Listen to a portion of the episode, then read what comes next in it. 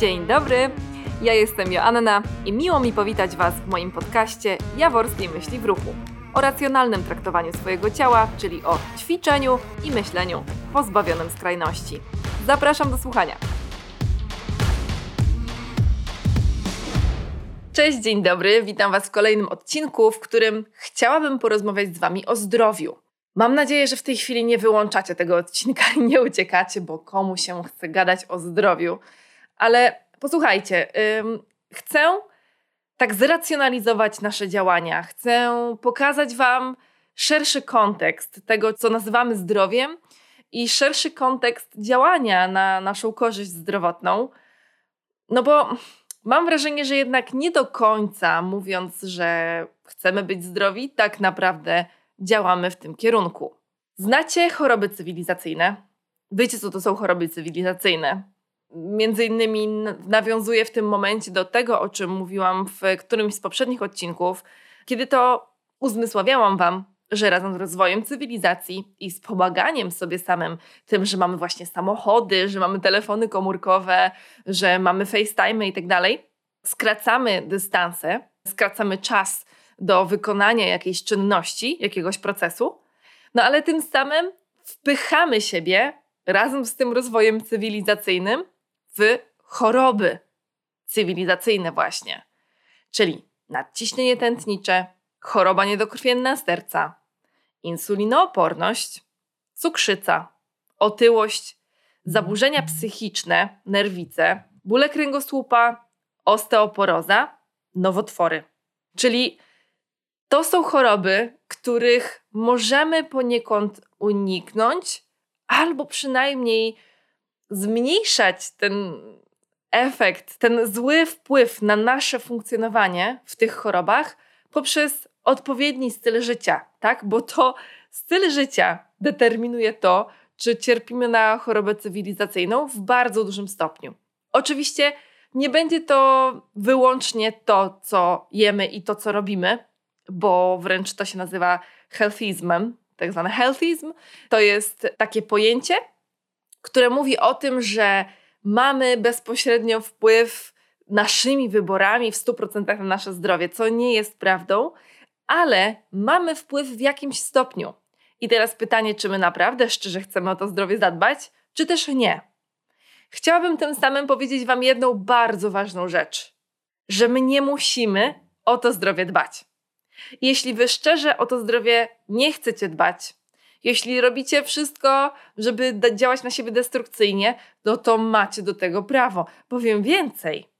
Jeśli macie koło siebie ludzi, którzy działają destrukcyjnie na swoje zdrowie, to oni też mają do tego prawo. Jasne, można dać im świetną złotą radę, ale jeśli to jest już któraś setna rada, a oni nadal mają to gdzieś i nie mają ochoty o to dbać, to to jest nadal ich wybór. O ile ja rozumiem, że w przypadku osób nam bliskich, to nie jest takie proste po prostu dać im wolny wybór i, i, i się odczepić. No bo nam zależy na ich zdrowiu, bo chcemy, żeby żyli z nami jak najdłużej i w takim no, wysokim komforcie swojego życia. No bo jakby to jest jakaś relacja, tak łączą nas jakieś emocje wspólne, wspomnienia i chcemy może budować kolejne wspomnienia, ale jeśli chodzi o osoby nam obce, na przykład osoby w internecie, to naprawdę dawanie rad obcym ludziom, ponieważ zachowują się niezdrowo, jest po prostu bez sensu, bo jakby oni nie publikują swojego życia tylko w takim celu, żeby uzyskać jakieś super zdrowotne rady od ich obserwatorów, czy też obcych po prostu ludzi w internecie. Więc ym, kończąc szybko tę krótką dygresyjkę, jeśli spotykacie obcego typa na ulicy, który pali papierosa, to wątpię, że podchodzicie do niego, wyrywacie mu tego szluga z buzi, mówiąc: Ej, nie pal papierosów, nie wiesz, że to jest niezdrowe? Więc czemu robić to samo w internecie? Zatem odradzam dawanie złotych rad, jeśli ktoś o takie rady nie prosi. Jednocześnie tym samym chciałabym dać Wam przestrzeń na dokonywanie wolnych wyborów, na to, na palenie papierosów i picie alkoholu, jeśli macie na to ochotę, ale zdając sobie sprawę z tego, jaki to ma po prostu wpływ na, na, na Wasze zdrowie, jaki może mieć destrukcyjny wpływ na Wasze zdrowie. No i właśnie, tym samym aktywność fizyczna. Aktywność fizyczna to jest, tak jak już Wam raz tłumaczyłam, e, to był chyba odcinek Jak karmić swoje ciało aktywnością fizyczną. Aktywność fizyczna i żywienie to jest 50-50. Tak? To jest 50% do 50%. Jeśli by chcieć się skupić na proporcjach tylko tych dwóch, bo można to oczywiście uzupełnić e, jeszcze o jakiś status socjoekonomiczny, środowisko, w którym żyjemy itd., tak itd. Tak Ale skupiając się tylko na tych dwóch, ja proponuję podział 50 na 50, jeśli chodzi o wpływ na nasze funkcjonowanie i na nasze zdrowie. I teraz, jak wygląda Wasz ruch? Jak wygląda Wasza aktywność fizyczna, jeśli mówimy o zdrowiu? No, i teraz pytanie jest takie, czy w ogóle ważne jest dla Was to zdrowie? I czy ono jest na pewno Waszym priorytetem? No bo generalnie społecznie uważa się, że powinno, tak? Społeczna taka moralność poucza, że to jest zdrowe, a to jest niezdrowe, że no okej, okay, pizza jest w porządku, ale to tylko raz w tygodniu albo tylko raz w miesiącu. Częściej to nie, bo to jest niezdrowe. Ale jak to? Jakby nie możemy powiedzieć tego w ten sposób. Nie da się powiedzieć wprost, co jest zdrowe, a co nie. Co gorsza, komentuje się cudze sylwetki, cudze ciała, że pokazywanie grubej osoby to jest promocja otyłości i promocja niezdrowego. I od razu komentarze pod zdjęciem osoby otyłej, że ona jest na pewno niezdrowa. Tym samym sugerujemy, że osoba, która jest szczupła, na pewno jest zdrowa. A to też nie jest prawda i chociażby ja jestem tego przykładem. I tych przykładów jest naprawdę, naprawdę dużo. Jednocześnie życzymy innym zdrowia, tak? Czyli jak yy, składamy sobie życzenia na jakiekolwiek święta, to zawsze mówimy zdrowia. No więc chcemy tego zdrowia dla wszystkich, bo to jest dobre życzenie. No bo jednak to zdrowie jest warunkiem w jakiś sposób do spełniania swoich potrzeb, swoich pragnień, do spełniania swoich marzeń. Czyli jeśli nie będę zdrowa, powiedzmy w jakimś tam stopniu, nie będę miała wydolności, nie będę miała takiego komfortu, powiedzmy, w przemieszczaniu się, w związku z czym nie będę w stanie na przykład komfortowo podróżować albo chodzić po górach. Do tego jest mi potrzebne jakieś wymierne zdrowie, tak? Tym samym nie jest to nic dziwnego, że w czystej teorii, jak nam bardzo na nim zależy, w praktyce bywa różnie. Ale bardzo bym chciała w tym momencie wrócić się do definicji, czym jest zdrowie. Bo już w którymś odcinku mówiłam o definicji WHO, czyli Światowej Organizacji Zdrowia. Zdrowie to dobrostan fizyczny, psychiczny i społeczny, a nie wyłącznie brak chorób. Generalnie wydaje mi się, że do braku chorób nie da się doprowadzić naszego organizmu. Dążenie do jakiegoś pełnego zdrowia jest fikcyjne. To jest trochę jak dążenie do perfekcyjnej sylwetki, która nie istnieje. To jest tak samo dążenie do perfekcyjnego zdrowia. Nigdy go nie będziemy w pełni mieć i po prostu warto się z tym pogodzić. Tylko pytanie, na jaki stopień choroby, czy też jakichś tam zaburzeń i, i problemów, schorzeń się godzimy, na ile sobie z tym radzimy. Natomiast wracając się do tej definicji, dobrostan fizyczny, psychiczny i społeczny, czyli zobaczcie, nie możemy wyłącznie po fizyczności danej osoby stwierdzić, czy ona jest zdrowa, czy ona jest duża, mała, zgarbiona, wyprostowana, bo pytanie, co się dzieje jeszcze w głowie tej osoby i pytanie, co się dzieje w, jej relacjach społecznych. Natomiast jest jeden bardzo ważny element, który łączy wszystkie te trzy dobrostany, no i to jest aktywność fizyczna. Nie wiem, czy zdajecie sobie z tego sprawę, że aktywność fizyczna, która wpływa właśnie na fizyczność, tak jak sama nazwa wskazuje, wpływa tym samym na naszą psychikę. Czyli jednym z zaleceń dla osób z zaburzeniami psychicznymi, z nerwicami, z depresją jest właśnie ruch, który poprzez biochemię, czystą organizmu, powoduje, że wydziela się w naszym mózgu dopamina, serotonina, czyli hormony, hormony szczęścia. Doprowadzamy do takiej euforii. Mówiłam swego czasu o euforii biegacza. No i właśnie, jakby hormonalnie generalnie doprowadza to do tego, że czujemy się lepiej, czujemy się szczęśliwsi. I nie musi to być oczywiście bieganie, to może być po prostu spacer, jazda na rowerze, cokolwiek, co nam odpowiada. Ale kolejna sprawa to jest y, ten czynnik dobrostanu społecznego. Czyli bardzo często ruch, aktywność fizyczna łączy się z drugą osobą. Czy to będzie towarzysz, czy to będzie istota, na przykład zwierzę, czy to będzie spotykanie się z innymi ludźmi gdzieś po drodze na spacerze, czy to będzie wspólne uprawianie sportu grupowe, czy to będzie instruktor, czy też trener, czyli praca jeden na jeden, zawsze gdzieś obok jest jakiś człowiek, bo aktywność fizyczna, sport w jakiś sposób tego od nas wymaga. No jasne, możemy się zamknąć oczywiście, w, wiecie, w domu, w pokoju, możemy pójść sami na siłowni, się wyizolować, ale zawsze ta styczność z ludźmi jest. Co więcej, jedną z potrzeb, naszych podstawowych potrzeb psychologicznych jest potrzeba relacyjności. Czyli my generalnie, jako ludzie, jako istoty społeczne, dążymy do rzeczywiście spędzania czasu z drugą osobą. My chcemy żyć z drugim człowiekiem i chcemy z, tym, z tą drugą osobą czegoś dokonywać razem. Chcemy się rozwijać, budować relacje. No i właśnie podczas aktywności fizycznej, jakiejś rekreacyjnej, możemy taką relację zbudować. I to jest dla nas bardzo pro-zdrowotne. Niestety, tak jak już raz wspomniałam, utożsamiamy zdrowie z masą ciała, co jest bardzo, bardzo dużym błędem. Tak jak powiedziałam, że nie możemy założyć, że osoba z nadwagą czy otyłością jest na pewno chora, ale przede wszystkim nie możemy założyć, że osoba, która jest szczupła, jest na pewno zdrowa. Bo słuchajcie, generalnie w tym takim dążeniu do szczupłości, tak, przez osoby, które są otyłe i na pewno chore, pojawia się taka, e, taka klamra, że jak już osiągną tą szczupłą sylwetkę, to będą, będą zdrowe, tak? Będą akceptowane społecznie, ponieważ będą zdrowe i nie będą promowały otyłości i promowały niezdrowego stylu życia. No zaraz, zaraz, zaraz. A co z osobami, które są szczupłe, które są bardzo chude, a na przykład z modelkami, o których mówiłam w którymś odcinku, które cierpią na zaburzenia odżywiania, które cierpią na anoreksję, które cierpią na depresję, które tak naprawdę popełniają bardzo powolne samobójstwo, będąc permanentnie w restrykcji żywieniowej.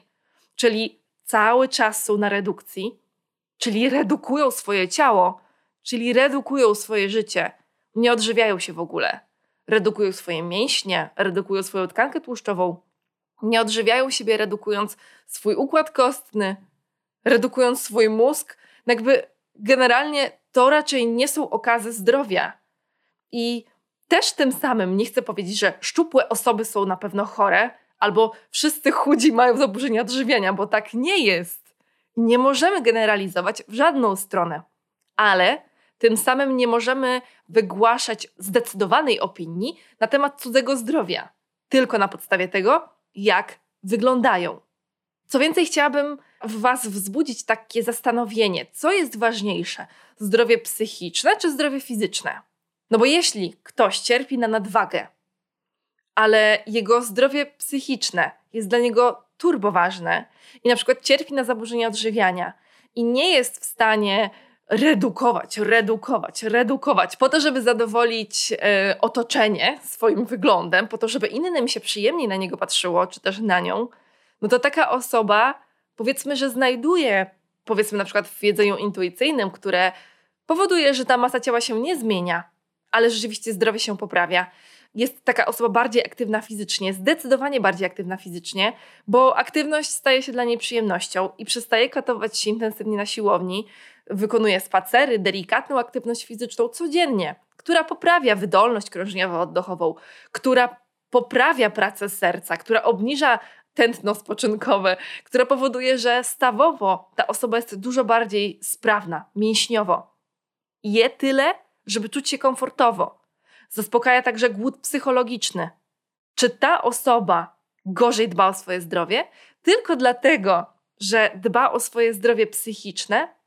Może ta osoba na przykład uwielbia gotować dla innych. Może ten dobrostan społeczny to jest przyjmowanie gości, to jest właśnie kucharzenie innym i razem z nimi jedzenie. Czy to jest złe? Czy ta osoba powinna wyciągnąć swoje pudełko z sałatą i wiecie, wpaść w kolejną falę wstydu albo, nie wiem, zaburzeń odżywiania na nowo z tego powodu, że musi kontrolować nadmiernie swoje jedzenie. Wiecie, generalnie o nadmiernej masie ciała nie decydują tylko i wyłącznie nasze wybory. To jest problem. Wydaje nam się, że jeśli będę jeść tak i będę ćwiczyć tak, to moja masa ciała się zmieni. No nie, to jest gówno prawda. Prawda jest taka, że na naszą masę ciała wpływa masa innych czynników, wpływa także genetyka, ale wpływają także środowisko, warunki socjoekonomiczne, to jak się wychowywaliśmy, jakie umiejętności dali nam rodzice, co nam dali właśnie, tak jak już wcześniej powiedziałam, w genach. Generalnie jesteśmy tworem wielu, wielu różnych czynników. I nadal, kiedy te same osoby, powiedzmy o tej samej masie ciała, tym samym wzroście, tym samym wieku i płci, będą jadły dokładnie to samo i ćwiczyły tyle samo, nadal będą wyglądały zupełnie inaczej. To byłoby zbyt proste, gdybyśmy mogli siebie wspólnie tak wyrównać, rozumiecie? Po prostu zrobić takie kopiuj w klej. Nie, no bo to po prostu tak nie działa. To tak nie działa. W związku z tym, co jest ważniejsze? Zdrowie fizyczne czy psychiczne? No więc moim zdaniem tutaj przede wszystkim istotny jest balans, czyli wyrównanie tego między tym, jak się czujemy fizycznie, a tym, jak się czujemy psychicznie. Znalezienie swojego złotego środka, nie cudzego, ale swojego złotego środka będzie w tym wypadku najbardziej efektywne. No bo zobaczcie, kiedy zwykle wdrażamy regularny ruch. Kiedy jest taka osoba, która w ogóle nigdy nic nie ćwiczyła i przychodzi taka osoba do mnie, no to zwykle przychodzi z dwóch głównych powodów. Albo dlatego, że psuje się takiej osobie zdrowie, tak? Czyli na przykład jest to insulinooporność. To bardzo częsta grupa, która do mnie przychodzi, rzeczywiście, ponieważ się specjalizuje w tym temacie. Oraz często jest jedno łączy się z drugim, że taka osoba chce schudnąć. Tylko problem polega często na tym, że koncentrujemy się na tym celu, na wadze, na masie ciała. Waga to jest ten sprzęt. Zawsze na studiach nas, nas opieprzali, jak mówiło się waga. To nie jest waga, waga stoi w łazience. Masa ciała. No więc koncentrujemy się na masie ciała, tak, na tym, ile ważymy. I to zdrowie y, zakładamy, że ono się poprawi razem z utratą e, masy ciała. I, I tak, i to często się zgadza rzeczywiście w przypadku insulinooporności, rzeczywiście e, spadek tkanki tłuszczowej według badań łączy się z poprawą insulinowrażliwości, jak najbardziej. Tylko, no właśnie, tutaj jeszcze wchodzi znowu to zdrowie fizyczne, psychiczne, bo w pewnych wypadkach to nie będzie działało tak prosto, jeśli chodzi o odchudzanie się, bo jeśli kosztem zdrowia psychicznego tak totalnie wejdę w wir odchudzania, no to mogę żyć dużo, dużo gorzej, wysypiać się dużo gorzej, a gorszy sen to jest właśnie odwrotny efekt um, niż ten, którego chcemy uzyskać, jeśli chodzi o zdrowie um, w insulinooporności. No i co więcej, koncentrowanie się na tej masie ciała, na liczbie, odbiera nam całą, jak to powiedzieć, taką magię. Magia to może górnolotnie, ale tak jakbyśmy chcieli, jak, jak macie na przykład y, jagody latem nazbierane i tak włożycie ręce w ten koszyk z tymi jagodami i one się tak zapadają cudownie, tak pachnie. I to jest taka um, taki proces, proces tego, kiedy nakładamy te jagody, gdzieś tam przekładamy, a dopiero potem są pierogi, no nie? I, i w tym momencie wkładanie palców w te jagody, takie zanurzanie się w tym procesie, to jest cała, no to cała magia. Czyli uzyskujemy efekt, powiedzmy, utraty masy ciała, ale dzięki temu, że wykonamy jakiś proces, dzięki temu, że zagnieciemy to ciasto, to potem dopiero możemy te pierogi ugotować i zjeść. I to proces daje nam całą korzyść. Jeśli tutaj mówimy o zdrowiu, czyli regularnej aktywności fizycznej, to tak naprawdę chodzi o cały proces, o to, żeby regularnie ćwiczyć.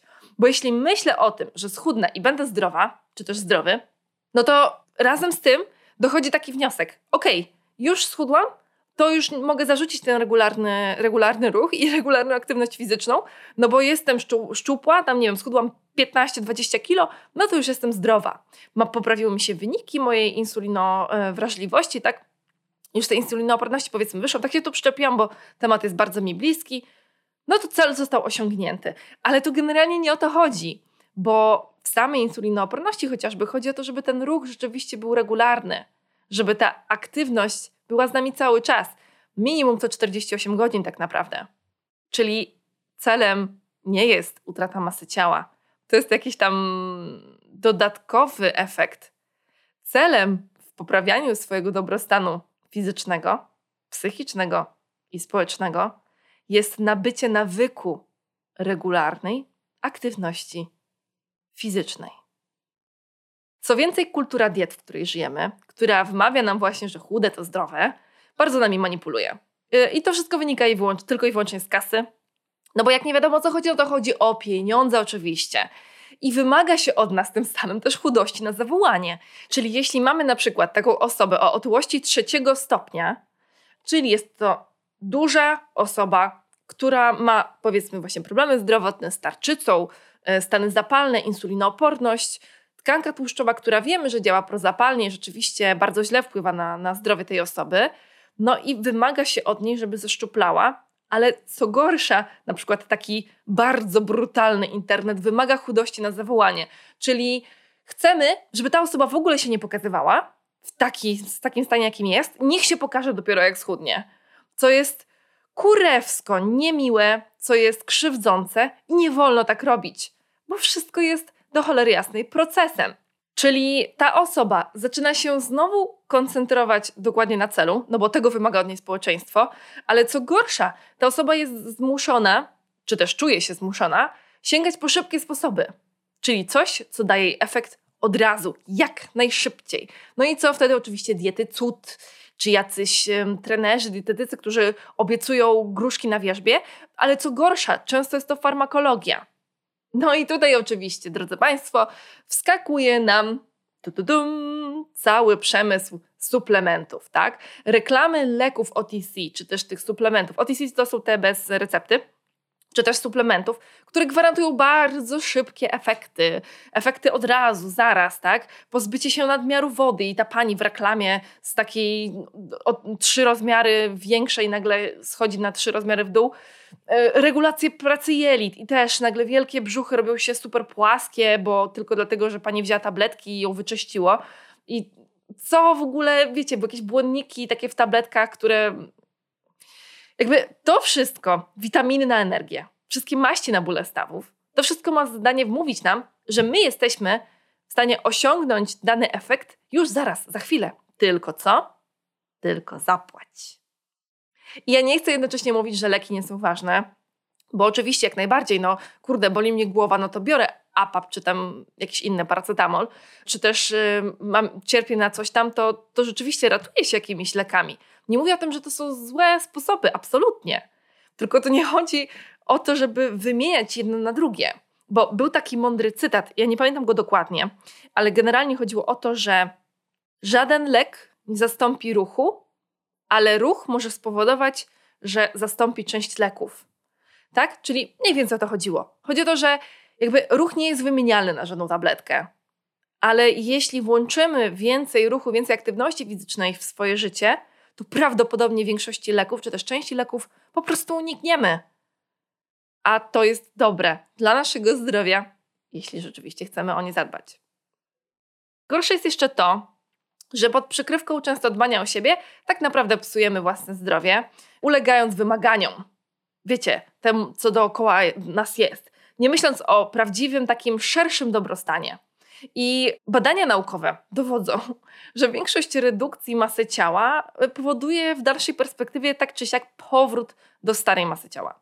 Czyli jeśli ktoś ma y, nadwagę, otyłość, no i generalnie jest taką osobą rzeczywiście, która była uwarunkowana socjoekonomicznie i tak dalej, tak dalej, to co już mówiłam wcześniej, genetycznie, do tego, żeby być osobą o dużym rozmiarze.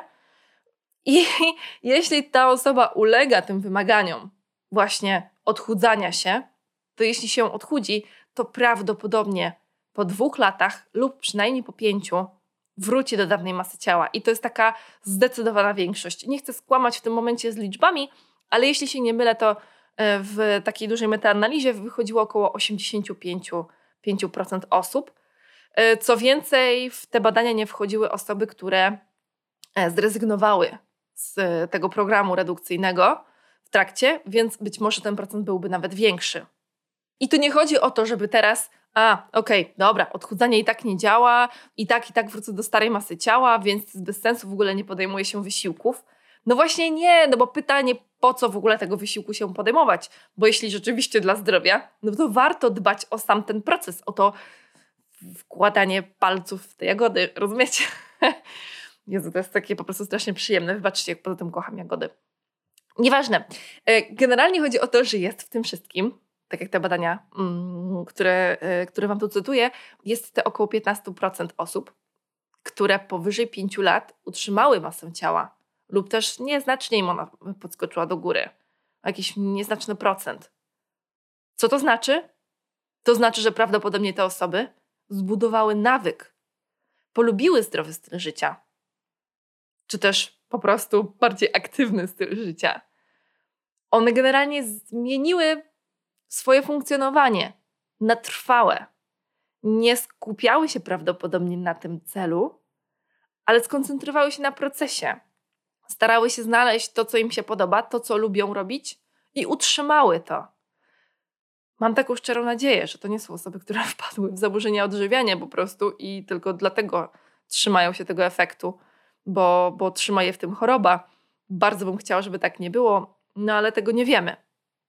Zakładając jednak, że są osoby, którym się to udaje, a ja znam bardzo niewiele, co prawda, ale znam kilka takich osób, to rzeczywiście jest to trwała zmiana nawyku. Jak to zrobić? No to odsyłam Was przede wszystkim do moich e, dwóch odcinków o motywacji. To będzie odcinek numer cztery. Do celu z motywacją, tak szczerze. Na pewno pomoże Wam odcinek dziewiąty, po co ćwiczyć, oraz dziesiąty, jak sobie pomóc, ogarnij swoje środowisko, by działać. Świetnie pada mi bateria w komputerze, ale może dogram do końca. Tak czy siak, będę już kończyć ten odcinek. Chciałabym Wam tylko jeszcze powiedzieć bardzo ważną rzecz, że chwytanie się za restrykcyjne diety, za restrykcyjny ruch jest najgorszym, co możemy zrobić, bo prędzej czy później i tak z tego zrezygnujemy.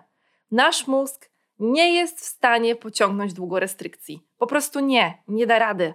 Prędzej czy później będziemy musieli po prostu odpuścić. Dlatego apeluję, potraktujmy ruch poważnie.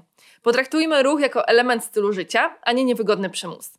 Nie ma najlepszej formy ruchu. Nie powiem Wam, co musicie robić, bo to jest najlepsze.